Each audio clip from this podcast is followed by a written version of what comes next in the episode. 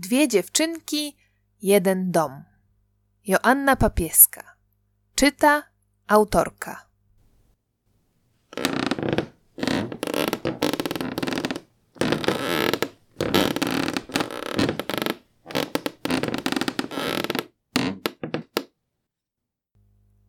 Odcinek siódmy. Wika, wstawaj, już prawie dziewiąta. Tata wchodzi do pokoju córki i odsłania okno. Mocne światło pada na twarz dziewczynki i nie pozwala otworzyć oczu. Wika przekręca się na drugi bok. Śpię jeszcze, mówi spod kołdry. Wstawaj, zaraz jest msza. Musisz wcześniej zjeść śniadanie. Wika niechętnie podnosi się i człapie do kuchni. Tam czeka na nią kubek herbaty i kanapka z dżemem. A ty jeszcze w piżamie? Mama przechodzi do salonu i włącza telewizor. Wyszukuje na YouTube kanał archidiecezji. Pojawia się czarne okienko z napisem Transmisja zacznie się za 4 minuty. 4 minuty to jeszcze dużo czasu. Wika siada na krześle i zaczyna przeżuwać kanapkę.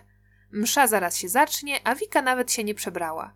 W zwyczajne niedzielę musi być ubrana, uczesana i po śniadaniu nie później niż pół godziny przed wyjściem do kościoła. A teraz po prostu sobie siedzi i je. Jeszcze dwa łyki herbaty, ostatni kęs chleba. Wika wolno podnosi się i niespiesznie idzie się ubrać. Wkłada koszulkę, wciąga spodnie, związuje włosy i jest gotowa. W samą porę. Wika! Zaczyna się! Słyszy głos taty. Dzwonienie dzwonków, na ekranie telewizora pojawia się ołtarz i siwiejąca głowa księdza. To podobno biskup. Obok stoją ministranci, każdy w maseczce na twarzy. Rodzice wstali, Wika też. Mimo trudności, które niesie czas epidemii, spotykamy się dziś razem, aby wspólnie uczestniczyć we mszy świętej.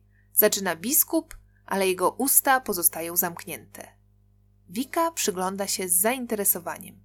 Teraz biskup milknie, ale dla odmiany jego wargi zaczynają się poruszać.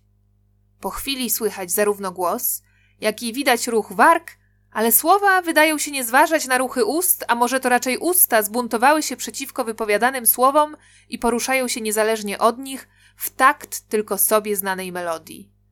Wygląda na to, że biskupowi to nie przeszkadza. Msza toczy się dalej. To problem z transmisją, wyjaśnia tata, widząc zdziwioną minę Wiki. Dźwięk jest szybszy niż obraz. Po kilku minutach Wika przyzwyczaja się i nie zwraca już na to uwagi. Przez resztę mszy Wika próbuje się skupić, ale wolałaby być na mszy dla dzieci, takiej, na którą chodzą do kościoła. Ksiądz Tadeusz jest taki zabawny, pani Ewa gra na gitarze, wszyscy śpiewają i nawet można trochę pogadać z Laurą. Biskup nie uśmiecha się i trochę się zacina, ale to pewnie przez słabe połączenie. Zdjął okulary i coś tłumaczy. Mama i tata słuchają. Wika też próbuje. Ale kanapa jest bardzo wygodna. Przyjemnie zapada się pod ciężarem Wiki. Głowa dziewczynki powoli przechyla się na bok i zsuwa na podgłówek. Stopy odrywają się od podłogi i układają na miękkich poduszkach. Wika, usiądź proszę. Mama jak zwykle jest czujna. Dziewczynka podnosi się i z całych sił próbuje już się nie kłaść. Po mszy jest obiad i lody cytrynowe.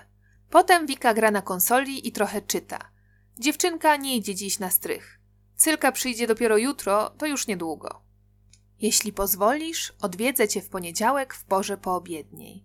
Łączę pozdrowienia. Cylka. Wika jeszcze raz czyta kształtne litery. C w wyrazie cylka ma zakręconą spiralkę na górze. Wika wkłada liścik do kieszeni. Ciekawe, co według cylki oznacza pora poobiednia. Czy cylka je lunch tak jak Wika około 13? A może późny obiad o 16? Na pewno pora poobiednia kończy się, gdy zaczyna się pora kolacji, czyli musi być wcześniej niż o godzinie 19. Wika pójdzie na strych najwcześniej jak się da, najlepiej tuż po obiedzie. W poniedziałek rano Wika odrabia zadane ćwiczenia. Język polski, matematyka i przyroda. Pani Ania poinformowała rodziców, że planuje organizować z uczniami spotkania online, w czasie których będzie wprowadzać nowy materiał. Spotkania te mają na celu pomóc dzieciom w opanowaniu nowych treści, sprzyjać budowaniu poczucia przynależności do klasy oraz odciążyć rodziców w ich obowiązku nadzorowania nauki w domu. Tak napisała pani Ania w mailu do rodziców, który przeczytała Wika. Pierwsza lekcja z nauczycielką odbędzie się dopiero jutro, więc dziś Wika znów pracuje sama. Bardzo się spieszy. Nie jest pewna, czy nie pomyliła się w obliczeniach, ile błędów ortograficznych zrobiła w opowiadaniu i czy pająk krzyżak jest owadem. Ale to nie ma znaczenia. Mama woła na obiad. Wika biegnie do kuchni. Dziś spaghetti. Dziewczynka wciąga makaron i popija wodą. Potem tylko wstępuje do łazienki umyć ubrudzoną sosem twarz, chwyta pudełko z szachami i już biegnie na strych. Cylki nie ma. Spodziewała się tego, bo jest wcześnie. Kredens jest zamknięty, nic się nie zmieniło, odkąd Wika była tu ostatni raz. Dziewczynka zagląda do środka. Tylna ścianka też jest zasunięta do samego końca. Dziewczynka pomału wyjmuje porcelanowe naczynia, bardzo ostrożnie, żeby już żadne się nie potłukło. Gdy wszystkie stoją na podłodze, odsuwa tylną ściankę. Po drugiej stronie dostrzega domek Ady. Lalka leży w swoim łóżeczku. Obok niej stoją czerwone buciki. Wika widzi również niewielki metalowy kubeczek z wodą. Może to ta miednica dla Ady, którą Cylka tak chciała mieć? Drzwiczki kredensu Cylki są zamknięte. Wika nie ma odwagi, aby je popchnąć. A co jeśli po drugiej stronie spotka rodziców koleżanki? Co im powie? Dzień dobry, mam na imię Wika, jestem państwa sąsiadką, koleżanką Cylki. Przeszłam przez dziurę w ścianie, proszę się nie obawiać, wydaje mi się, że nie zarażam. Lepiej poczekać, aż Cylka sama je otworzy. Wika czeka. Na początku siedzi wpatrzona w kredens, ale po kilku minutach wstaje, przechadza się po strychu. Zagląda do pudeł, które tata wyniósł z jej pokoju. Widzi stare zabawki, za małe ubrania i podręczniki. Musi kiedyś zrobić tam porządek, ale teraz nie ma ochoty. Zamiast tego kieruje się znów w stronę rzeczy prababci. Pośród skrzyń i kufrów dostrzega starą zasłonę w paprocie, która kiedyś wisiała w salonie, a teraz coś przykrywa. Podchodzi bliżej. Kształt przedmiotu przypomina trochę konia na biegunach. Dziewczynka zdejmuje zasłonę. Tumany kurzu wzbijają się w powietrze. Nie, to nie koń. To maszyna do szycia. Podobno, gdy mama była dziewczynką, babcia szyła jej sukienki. Wtedy nie było takiego wyboru w sklepach i ubrania szyło się samemu. Wika nawet widziała jedną z sukienek mamy, niebieską, z doszytymi na ramionczkach żółtymi kwiatkami. Mama chciała, aby Wika ją włożyła, ale dziewczynka odmówiła, nie była w jej stylu. Pewnie też gdzieś tu leży. Wika ogląda maszynę. Jest czarna i stoi na małym stoliczku.